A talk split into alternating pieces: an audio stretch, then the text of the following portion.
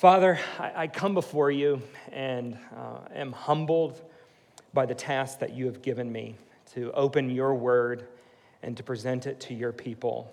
Lord, I am uh, unworthy and incapable of this task and ask that you would um, just speak through me.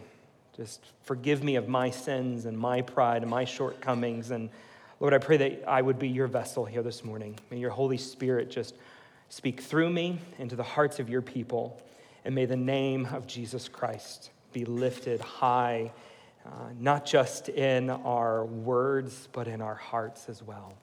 Lord, we love you, and it's in Jesus' name that I pray. Amen. As many of you know, uh, my family loves to travel, right? The Fergusons are, we, we love to get out and travel and, and go all around. And, and growing up, we would go on a lot of road trips across the United States, right? And, and dad would always drive, and I always rode shotgun, right? That was my position in the car because I was the navigator. Now, in those days, GPS was not common, right? So we used this thing called a road atlas. Has anybody ever heard of a road atlas? There we go. A little landmarks. You flip through and go state by state, see the different points of interest. Right? And this was my job to hold the road atlas and to navigate us and tell us, tell dad where to turn and, and where to go. And ever since then, I have become a map nerd, okay? I'll just admit it. I'll open it right here. Like, I collect maps. If you go to my office, I've got tons of maps that I've just collected from all around the world. I love looking and exploring maps because they have this ability to allow you to explore and understand how one location relates to another, right? But uh, sometimes we can just pick up a map and we struggle to kind of understand its orientation, right? You'll hear people often say, well, hold on, I, I got to get my bearings here with this, right? But once we have that, we can kind of understand where we are and in relation to other things. Let, let's take a look at this Google Earth satellite image, right? Does anybody have any ideas what this is a map of? All right? How about I zoom in or zoom out a little bit? We're going to zoom out a little bit. I don't know if you can see that. No? All right, let's let's try it a little bit different. Let's zoom in this time. Can anybody see that? That that it's a map of our property, right? And kind of zoom in a little bit more. You understand? One more time. What we were actually looking at was out on our park. It was a map of the amphitheater out in the park. Right, do, you, do you see how sometimes we can zoom out, get a little kind of broader context to understand where it fits in, and then we can zoom back in, and then we have a better understanding of where we are and how it relates to other things. In essence, this is what Paul is doing all throughout chapter 3 of Galatians. Right? You see, by, by chapter two, we have firmly established the doctrine of justification by faith alone. So, chapter three, Paul takes the time to help us get our bearings within the doctrine of justification by faith alone. Remember last week, Pastor Justin zoomed way out. We went all the way back to the Abrahamic covenant and understood even then righteousness came by faith and not by the law. Next week, we're actually going to zoom forward. We're going to get our bearings by understanding the future implications of the gospel. But this week, today, we are going to get our bearings by asking a few clarifying questions. Have you ever done that when you're trying to figure out where you're going? Right? You kind of go, okay, which direction is north? Or maybe you, you pull along, you, you ask somebody, you go, okay, I'm pretty sure I'm on the right road. How long do I stay on this road until I hit the interstate? Right? We ask these clarifying questions. And in these four verses here uh, in the middle of Galatians 3, Paul is asking some questions that he assumes the Galatians kind of have in their mind. So he goes ahead and asks them out loud and answers them so they can kind of get their bearings. Now, mind you, these questions are set within the context of Paul deliberately and explicitly explaining the gospel in ever increasing detail and clarification. That might be why you feel like we pastors are getting up here just preaching the same sermon over and over through this whole series of Galatians. Because that's what the book of Galatians is doing right? Paul is wrestling out the details to make sure the Galatians and we now understand the point of the gospel, that we know it deeply within ourselves, so well that it, becomes our, our atlas. It gives us our bearings in everyday life and it's also the, the fuel that gets us to where we need to go. Paul wants to make sure the point of the gospel is crystal clear and set in our minds. So, what is the point? I'm so glad you asked that question because that happens to be the title of this morning's sermon. What's the point? What's the point of the gospel? Right? As we look here in Galatians 3 19 through 22, what is the point of the gospel? Simply, simply, it is that we, the gospel is needed, the gospel is by faith, and the gospel is about Jesus. Right? We're going to explore these through these three as we walk through these questions together to understand that the gospel is needed, it's by faith, and it's about Jesus. Okay? Let's begin by looking at the first question there in verse 19 that Paul asks to kind of help us get our bearings here within the gospel and, understanding the law. What, what is his question? He says, Why then the law? Why then the law? If God knew that Jesus was coming, if that was the plan all along, why then the law? Why mess with this law thing? Well, Paul actually lays out a, rather straightforward answer to his question. What is his answer? He says, because of transgressions. See that there? It was added because of transgressions. God gave the law to illuminate our sin and our sin nature. Furthermore, the law gives us a, a clearer understanding of who God is. Specifically, we see the holiness of our Creator. To say it a different way, that God is pure and set apart from humans, His creation. So, with this answer to question one, we understand that, that God's plan is deliberate. God's plan is deliberate. Okay, guys? God is not making this up as he goes. There is a purpose to what he is doing. The verse says, until the offspring should come to whom the promise had been made, implying two things about the law.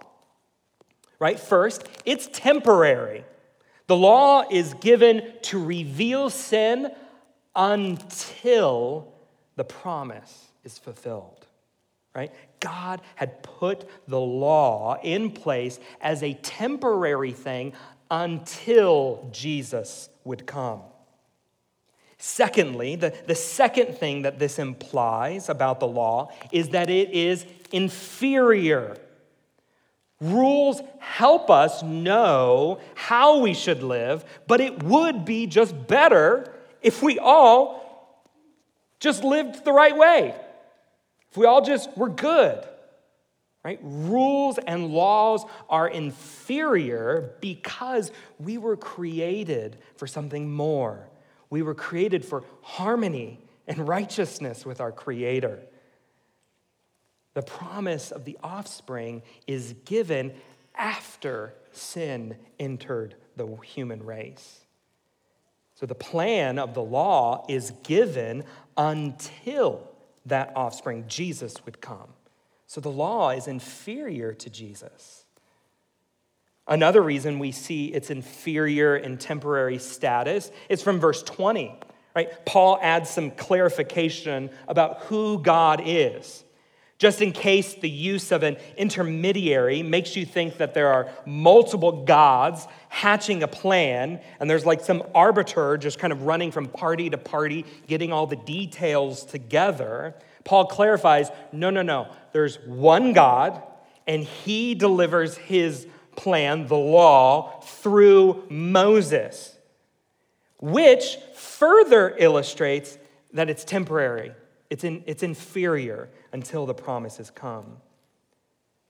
So, so the law, with its temporary and inferior status in the course of human history, served the purpose of helping people see their sin.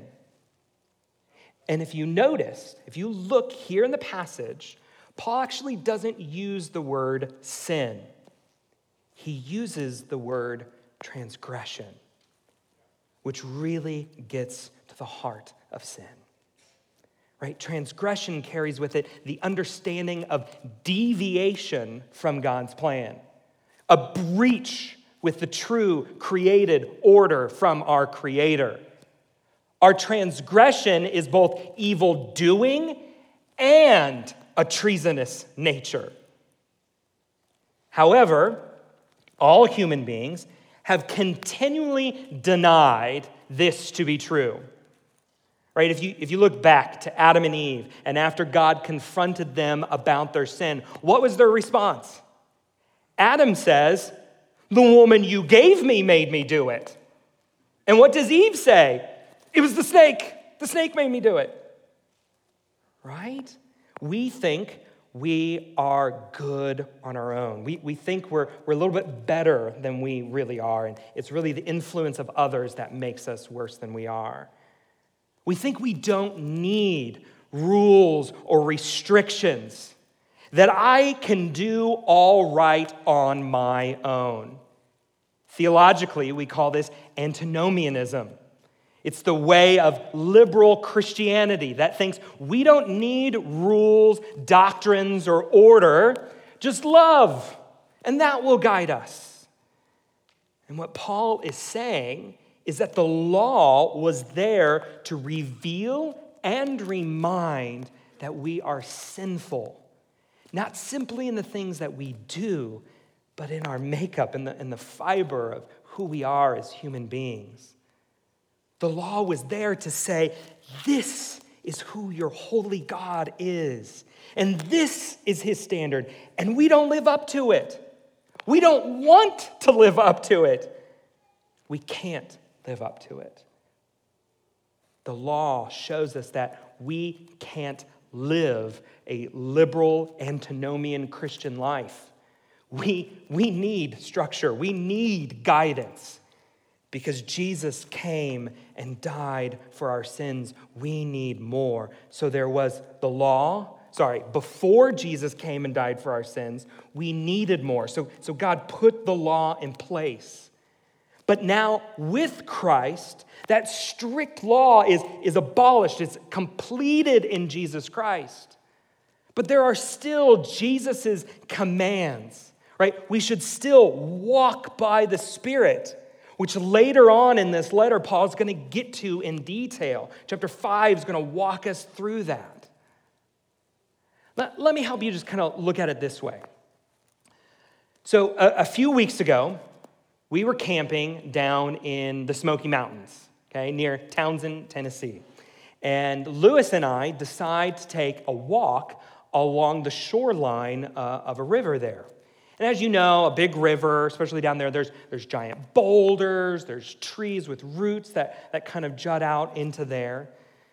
And it's really hard at times, you know, to really walk along a, a shoreline of a river there. Now, Lewis, like any three year old, wants to do it on his own, right? He thinks he can do it. But being his father, I know that his legs are not big enough. He doesn't have the strength to be able to do this.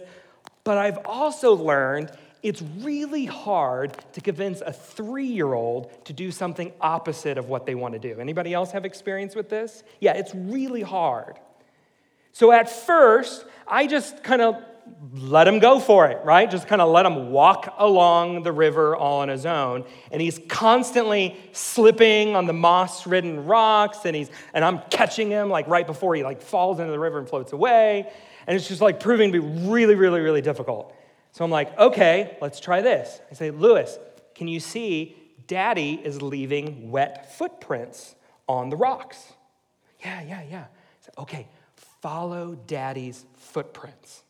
So then what does he do? He's focused, right? And the whole time he's, he's kind of muttering to himself. He's like, follow daddy's footprints, follow daddy's footprints. And he's trying to step. But guess what? My gait is much longer and harder for, than, than he can do. So what's happening even there? As he's trying to walk along in daddy's footprints, he's still falling. He's still slipping off the edge, and I'm constantly looking behind you, just catching him right before he goes into the river. We're moving along, right? This is what it's like. We are that three year old trying to walk in daddy's footprints and just barely fallen into the river and he's catching us. Ultimately, we get moving along and we come to this big, big tree that it's going to require us to walk down into the river through a big pool, and then on the other side are giant boulders we're going to have to climb up. So I just decide what's the better route to go here? I'm just going to pick them up. And I just walk through the pool, climb up to the top of the boulders, and then I set them down. And Lewis looks at me and he goes, Thank you, Daddy. And afterwards, I stopped and I thought to myself that this is the example that Paul is laying out here the purpose of the law. It's God saying, You think you can do it on your own? Okay, so here's my footprints. Give it a try. And we constantly fail. We're slipping off the rocks, we're falling in, and He's grabbing us and He's setting us up, bringing us through. All the while, we're thinking to ourselves, hey, I'm actually doing pretty good at this. Here's the bottom line as much as we think we can do it on our own, or when we think we are doing it, we're still transgressing God. We're, we're denying his, his help, the fact that He is our Creator. We aren't stepping in His footprints, they're too big for us. Right? And, and, and that's where my, my illustration begins to, to break apart because one day Lewis will grow big enough to climb that shoreline on his own and walk my grandson along the, the shoreline. But guess what? And this is going to dig at each and every one of us. We never move beyond a three year old compared to the greatness of our Creator. And that digs at us. That gets to the heart of our ego. We go, oh, I don't like that. No, I'm not a three year old. We stomp our foot like a three year old. What does the law do for us in this moment? What does that example lay out for us? It helps us see we need the gospel to save us, right? The gospel is needed. God's plan is deliberate to reveal that the gospel is needed. We need the good news of Jesus Christ to save us, to swoop us up in his arms and just carry us through. Because we are dead in the trespasses of our sins. We are blinded to the things of the Lord. So God deliberately planned out the law to show all of humanity they can't climb on their own. Right? They are not good on their own, even though we try time and time again. Right? The law is there to show us that if we try and walk on our own, guess what? We're going to fall. And then we're going to create more and more ways to fall. But we always fall short of the glory of God. And the law reveals our, our, sinful nature, our inability to do anything about it. So, God, the Son, came as a human, Jesus Christ, and completed the law. He lived it perfectly. And that's not all he did. He took the punishment of our sins past right? He goes all the way back to the sins of Adam and Eve and Abraham, and he takes all that punishment upon himself.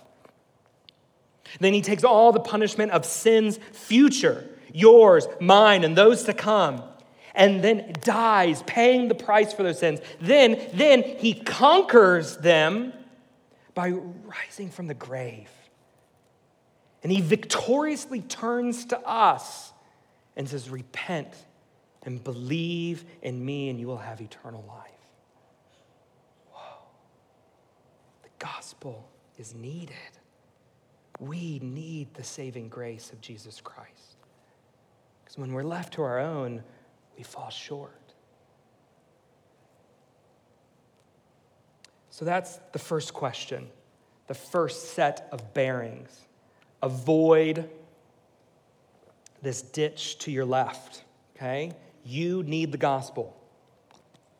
Stop thinking you can do it on your own. Right? You, we might think you're, you're good without it, but you're wrong. And for generations, God deliberately placed the law there to give us a reminder of this truth. So, what about this second question, right? This other ditch over here. Let, let, let's look at verse 21 to understand his second clarifying question he asks, Is the law contrary to the promise of God? Is the law contrary to the promise of God? Right? That, that seems to be a, a logical question. If we needed someone, Jesus, to come all along, since we are incapable of completing the law, does that mean that the law is, is contradictory to the gospel? Paul answers that question as well, right? He says, No.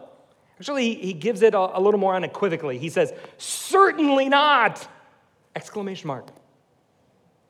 If God's law illuminates our sin and our need for the gospel, well, then it certainly reveals our need for a Savior, for Jesus. In other words, just in case when the law illuminated your sinfulness, you thought to yourself, ooh, I could use this law to be able to save myself. Guess what? The law also shows you that you can't be your own Savior. It's too hard, the footprints are too far apart. The law isn't contrary to the promise of a Savior, it actually reveals your need for it. So, with the answer to question two, we understand that God's plan is exact. I love this. I love how thorough and precise God is with the law. He knew that there would be humans who would try to use the law to save themselves. Just like he knew there would be humans who would think they were pretty good all on their own. So his plan not only reveals their need for saving, but also their need for a Savior to do that saving.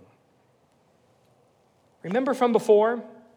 The law shows itself to be temporary and inferior. Temporary because it's, it's, it's a bridge, right? It's a bridge to the permanent thing, Jesus. It's inferior because Jesus is so much superior. So, the law, with its temporary inferior status in the course of human history, served the purpose of helping people to see their need for a Savior. And if you notice here in the passage, Paul says, if the law could give you life, then righteousness would come from the law. But it can't. Scripture takes everything, the law takes it all and imprisons it under sin. It takes all of our best intentions and attempts and shows them for what they really are sin, transgression, falling short of the glory of God. We can't earn our way to God. We can't jump the chasm sin has created. However, all human beings have continually denied that to be true right? Early on, we built towers, thinking we could build our way to God. Religious leaders took the law and added more rules just to show how well they could be like God. We construct religion after religion to create new pathways, sacraments, circles, or pillars, or whatever to earn our way to God. And even after knowing Jesus, humans try to add things like circumcision or political ideology or five steps to a healthy whatever, fill in the blank. We constantly think that I can do it on my own. I just, I just need a, a set of rules, and if I follow those, I can kind of build off of this relationship with Jesus, and then I can get myself there. Jesus is there just to give me a little boost. We call this theologically legalism. It's the way of legalist Christianity that, that thinks all we need is, is some rules, some doctrine, some orders, and that will guide us, right? Just give me a checklist on how to do this life thing, and, and then we can do it from there. Jesus, just thank you for giving me a little boost. I can, I can take it from here. And what Paul is saying is that the law was there to reveal and remind us that we need a Savior not just to get us through the really hard parts or to lend us a hand at the stuff we're, we're not good at or to just help us win at life, but in everything. We are. Everything we do as human beings, we need a Savior. And the law was there to say, This is who your holy God is. And this is his standard. And you don't live up to it. And you can't live up to it. You need a Savior. It shows us that we, we can't live a, a legalistic Christian life. We need the merciful, loving hand of a Savior to give us the faith to see Him and know Him.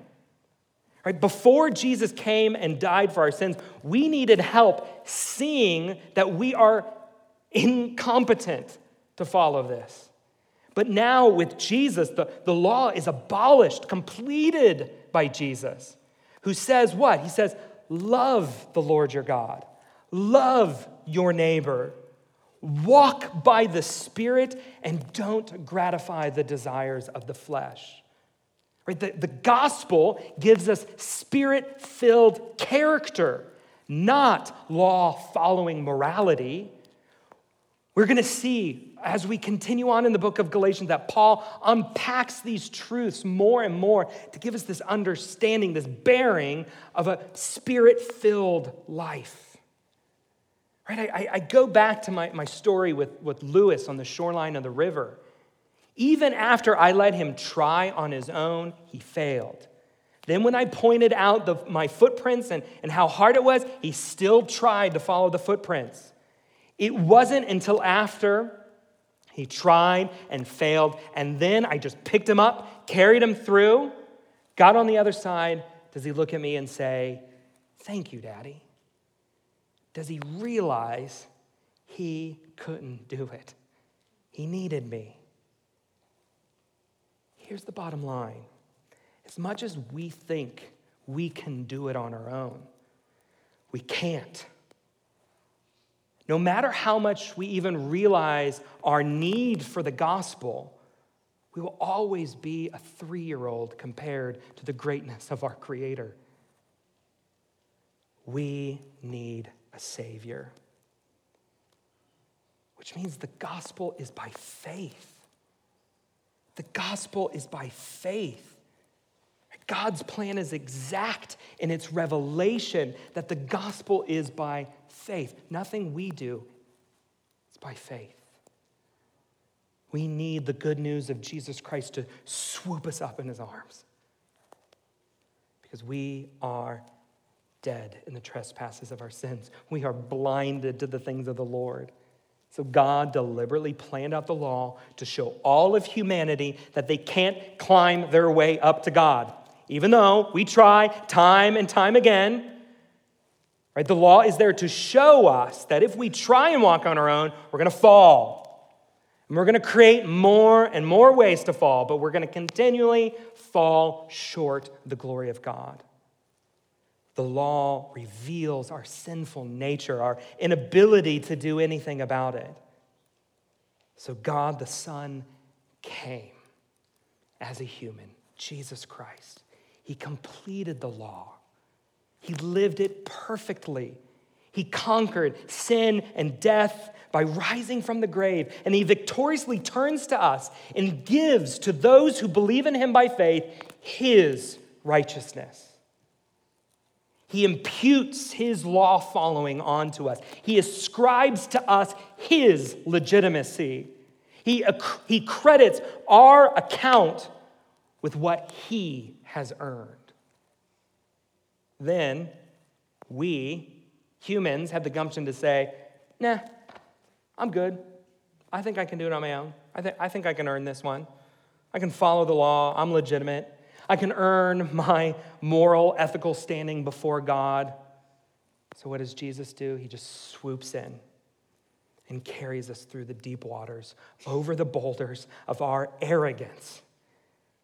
Do you listen to the verse there? So that the promise by faith in Jesus Christ might be given to those who believe. What these two questions do is they, they give us our bearings to see that there are two ditches on either side of the road. The road is life under the gospel of Jesus Christ. It is a life that is walking by the Holy Spirit, not walking by rules or the lack of rules. It is spirit filled character not lacking in character or character making of our own. Both are ditches. Both miss the point that God's plan can be trusted. God's plan is trustworthy. Do you need that reminder here this morning? You can trust God. What He says, what He lays out for us, can be trusted. He's good, He's faithful, He can be trusted. Furthermore, both sides miss the point that the gospel is about Jesus. The gospel is about Jesus, looking forward. We delight in the gospel because we delight in Jesus. The road of life we walk is a walk by the Holy Spirit with our eyes on Jesus. Do you remember that moment when Jesus calls Peter to step out of the boat and walk on water to him? Right? Jesus doesn't say to Peter, Peter, you've got this. You can do this all on your own. Come on, buddy, go for it. Nor does Jesus say, Hey, Peter, here you go. Here are the five steps to effective walking on water. What does he say? Keep your eyes on me. Walk to me. Keep your eyes on me. Jesus gave us another great example of, of these two ditches in the Gospel of Luke. Right in chapter 15, verses 11 through 32, we find the, um, the parable of the prodigal son, is what we commonly call it, because it, where the primary focus of the story is that younger brother But don't forget, there's an older brother in the story as well. Right? You have the younger brother, the prodigal. He's well known because he wants to be free from the father's work and rules, and he just wants to live life by his own rules. Just get out there on his own. But he wants his father's money.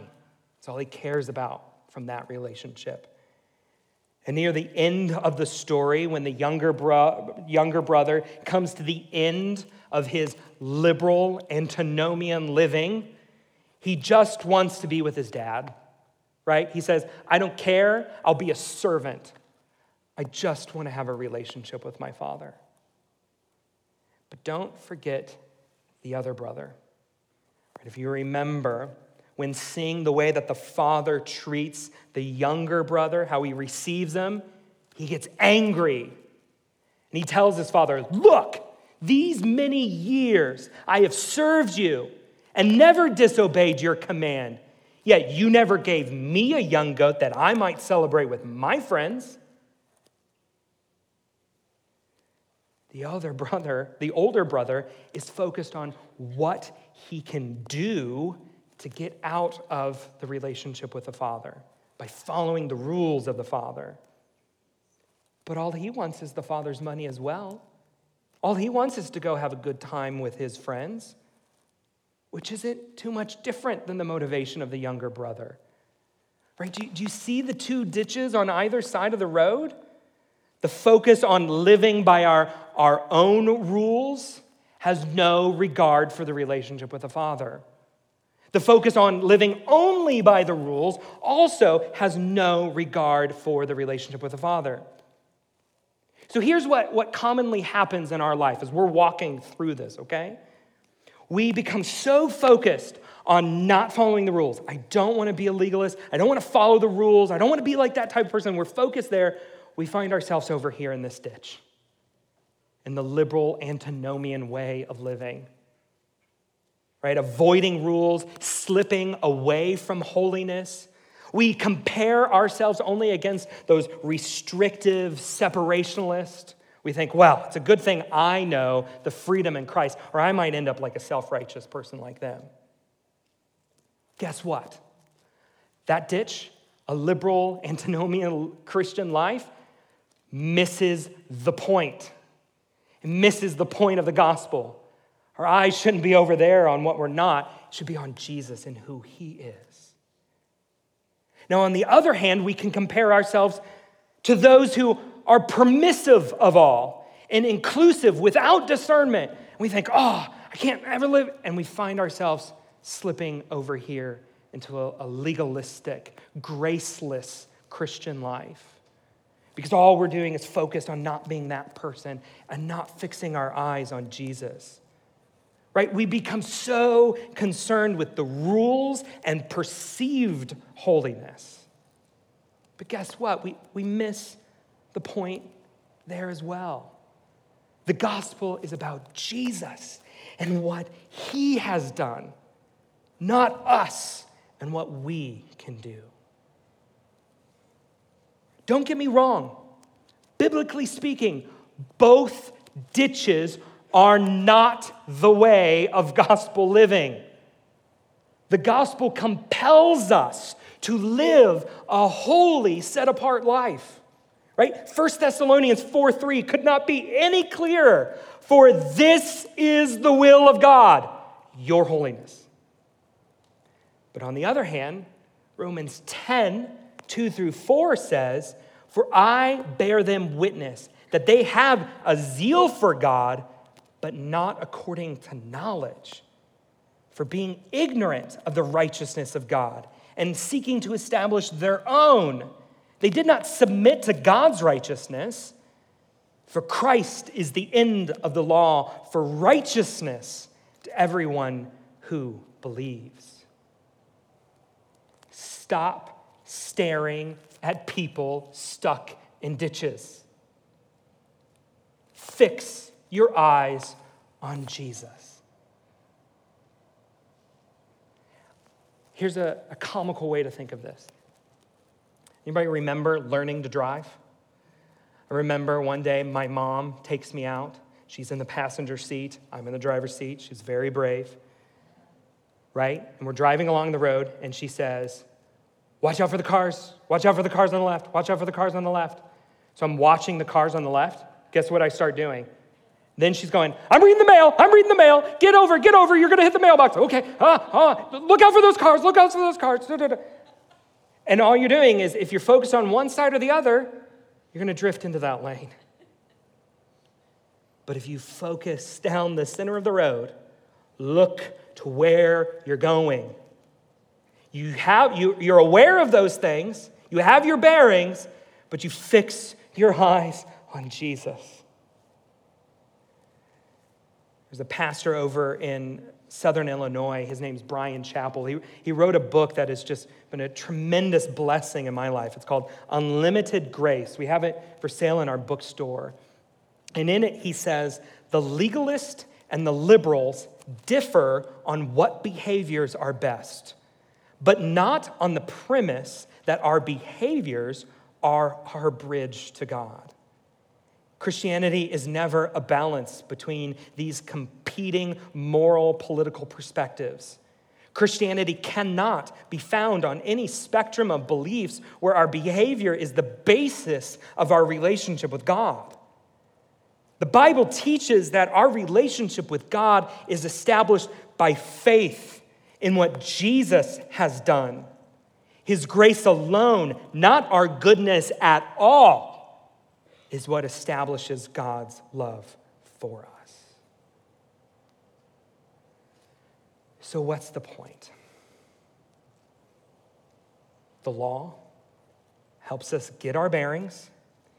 It reminds us that unchecked, we will transgress God.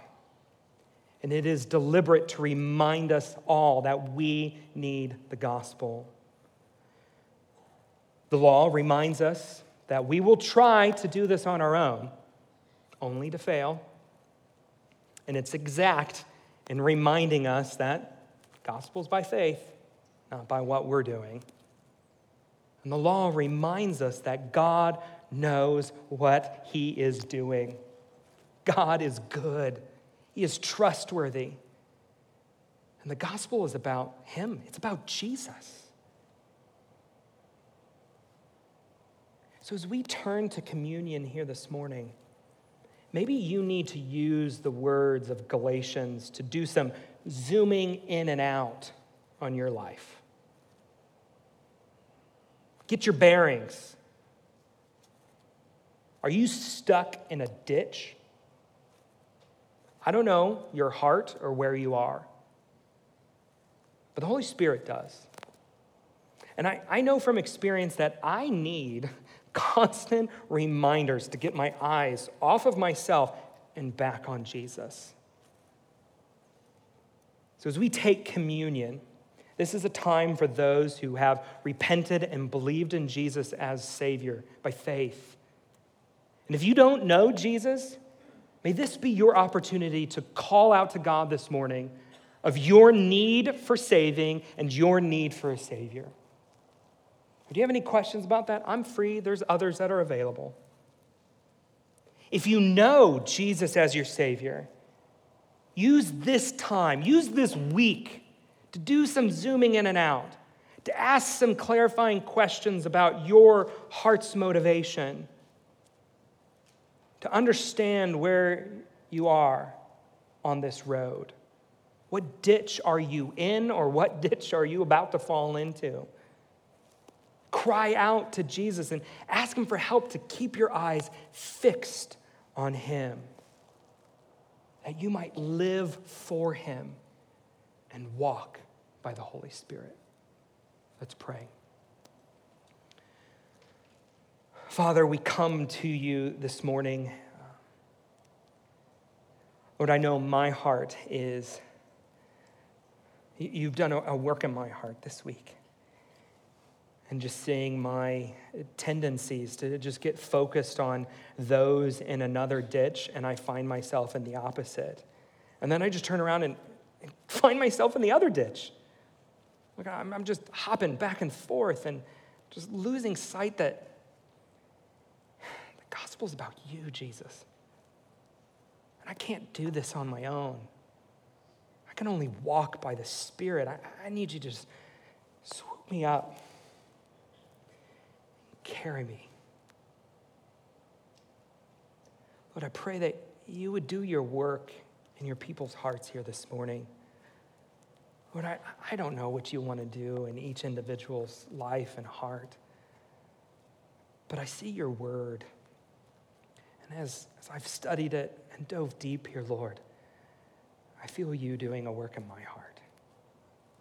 And I pray that you would do the same in others.